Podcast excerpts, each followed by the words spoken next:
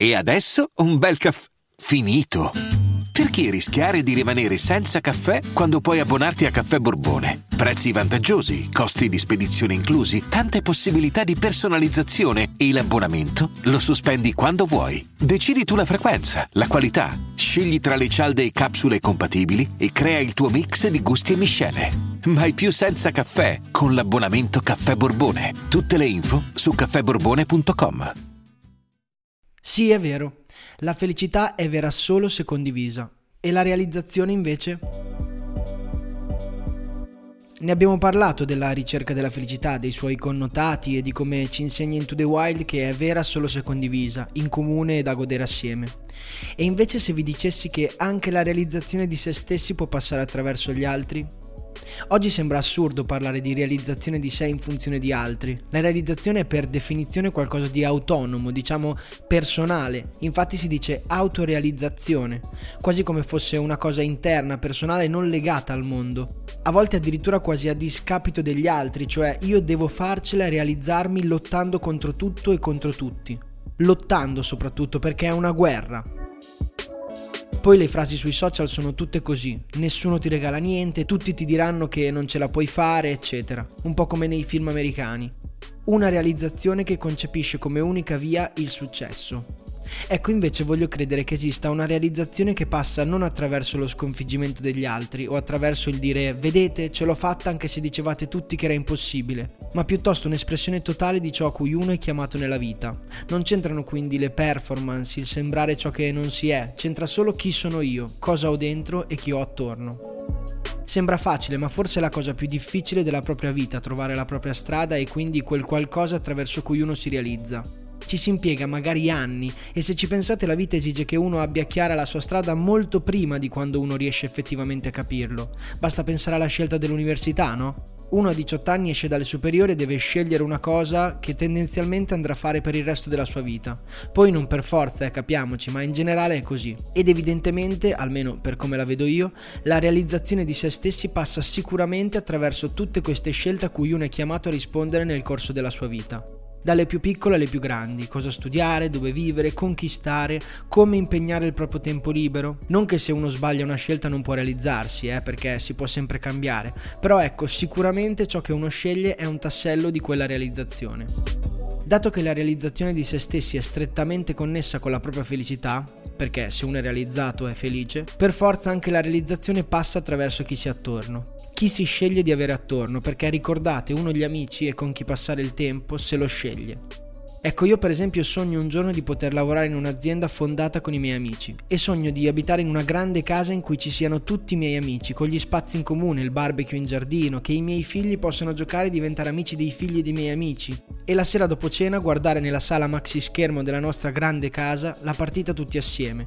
Insomma, per quanto mi riguarda, è evidente che la realizzazione di se stessi passa anche attraverso chi si attorno, in particolare gli amici, ma non solo, i propri colleghi e tutti quelli che ci sono a fianco ecco, chi è con te nelle giornate è strumento per la tua realizzazione.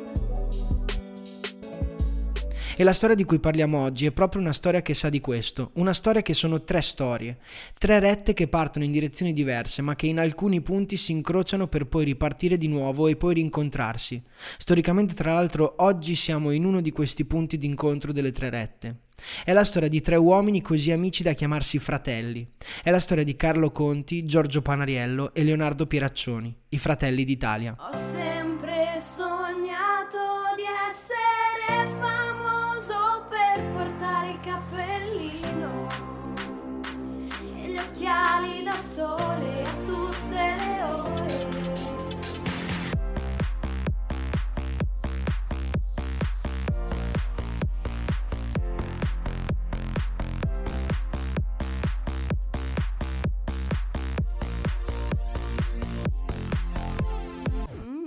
ragazzacci.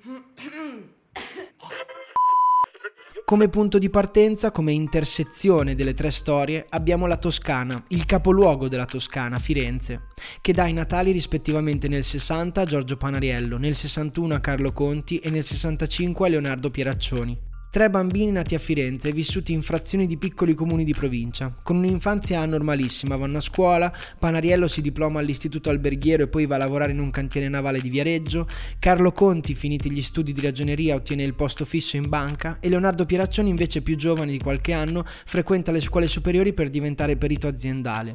In realtà non solo Firenze accomunava questi tre ragazzi, ma anche la passione per la radio e per il mondo dell'arte e dello spettacolo più in generale.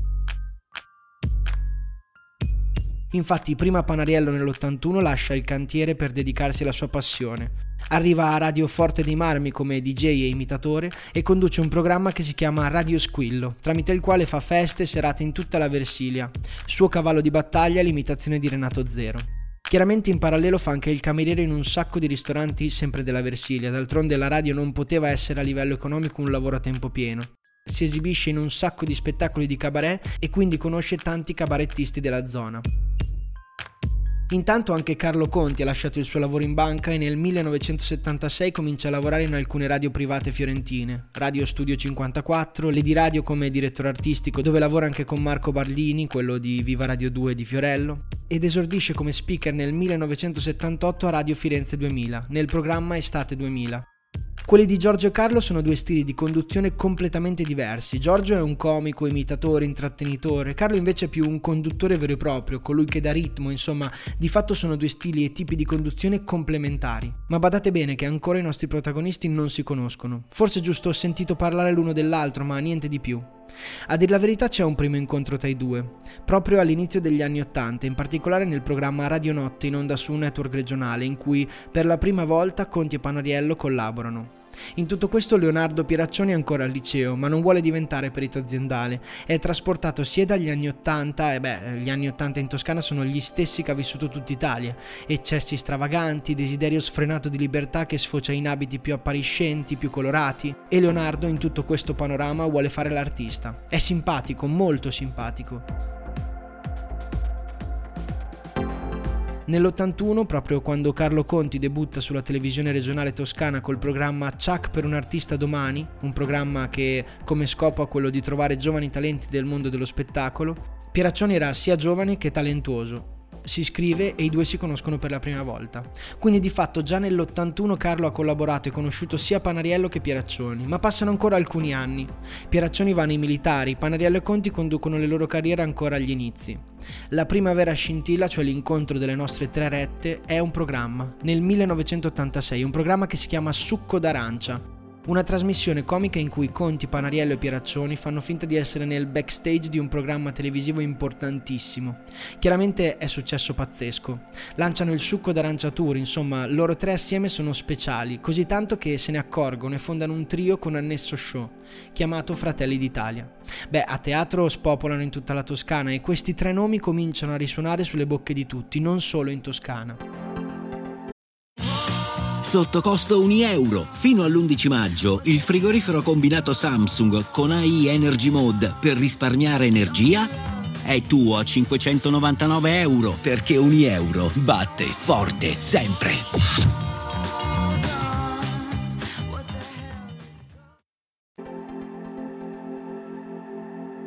Dopo il tour di Fratelli d'Italia, anche Vernice Fresca, un altro programma simile a Succo d'Arancia in cui Conti fa la spalla di un grande parterre di comici toscani, tra cui ovviamente Panariello e Pieraccioni. Quindi i nostri tre protagonisti crescono attorniati da tutto un gruppo di grandi nomi della comicità come Cambi, Militello, Salvadori, Gennai, Aureli e molti altri. È un po' la tipicità del mondo dell'arte di quell'epoca, molto meno individualista di oggi, non c'erano i follower, c'erano più i gruppi di persone che si univano, i gruppi di artisti che si univano. Pensate alla scuola genovese dei cantautori, ai primi gruppi formati da Cecchetto Radio DJ, ed ecco anche il gruppo dei cabarettisti toscani ha molto da dire al mondo dello spettacolo italiano.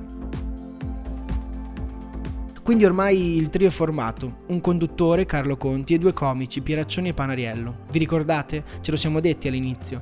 Tre rette che durante la storia si incontrano e poi ripartono, si incontrano e ripartono in modo perpetuo. Dopo questi successi, ognuno per sé per un po' di tempo, ma si salda un'amicizia partita con l'arte, ma che è già diventata molto di più. Fratelli d'Italia proprio perché sono come fratelli.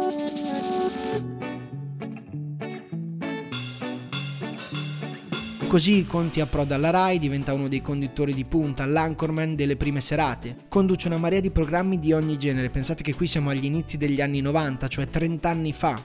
Ed ancora oggi è un anchorman di punta della RAI, per dirvi il calibro del personaggio di cui stiamo parlando.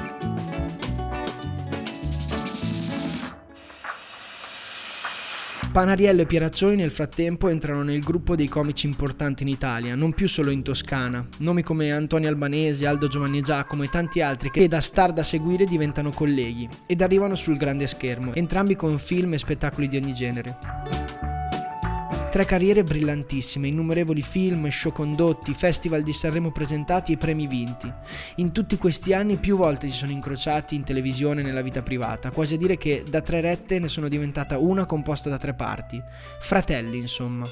Anni in cui più che menzionare le cose fatte assieme o singolarmente in tv, al cinema e nei teatri, sarebbe più interessante raccontare i barbecue la domenica, le vacanze in famiglia, le serate in compagnia e i compleanni assieme come quello del loro amico in comune Francesco Nuti. Non so se avete presente chi è Francesco Nuti, è quello di Puppe a pera, tu c'hai le puppe a pera. Pazzesco, eh? Ecco, al suo compleanno i tre fratelli d'Italia hanno organizzato uno spettacolino intimo così per pochi, come fanno tutti gli amici, no? Pensano a qualcosa di simpatico e che sanno fare bene per intrattenere gli altri. E quindi dopo vent'anni Conti, Panariello e Pieraccioni uniti di nuovo.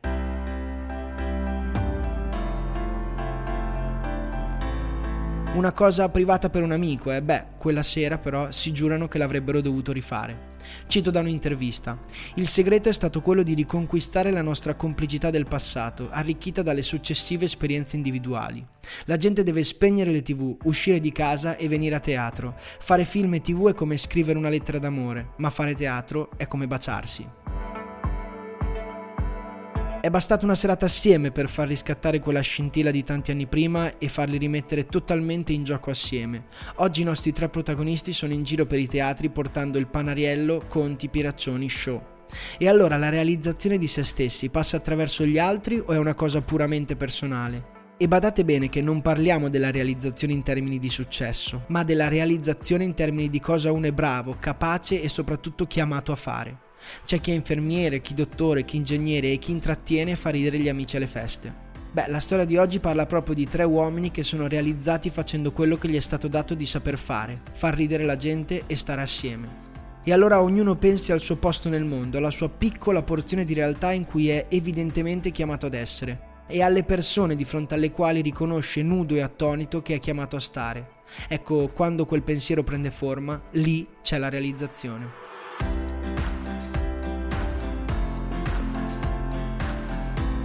Prima di salutarvi vi ricordo di cliccare sul pulsante Segui in modo da rimanere aggiornati sulla pubblicazione degli episodi e di visitare la pagina Instagram Zeria Ragazzacci. Grazie dell'ascolto.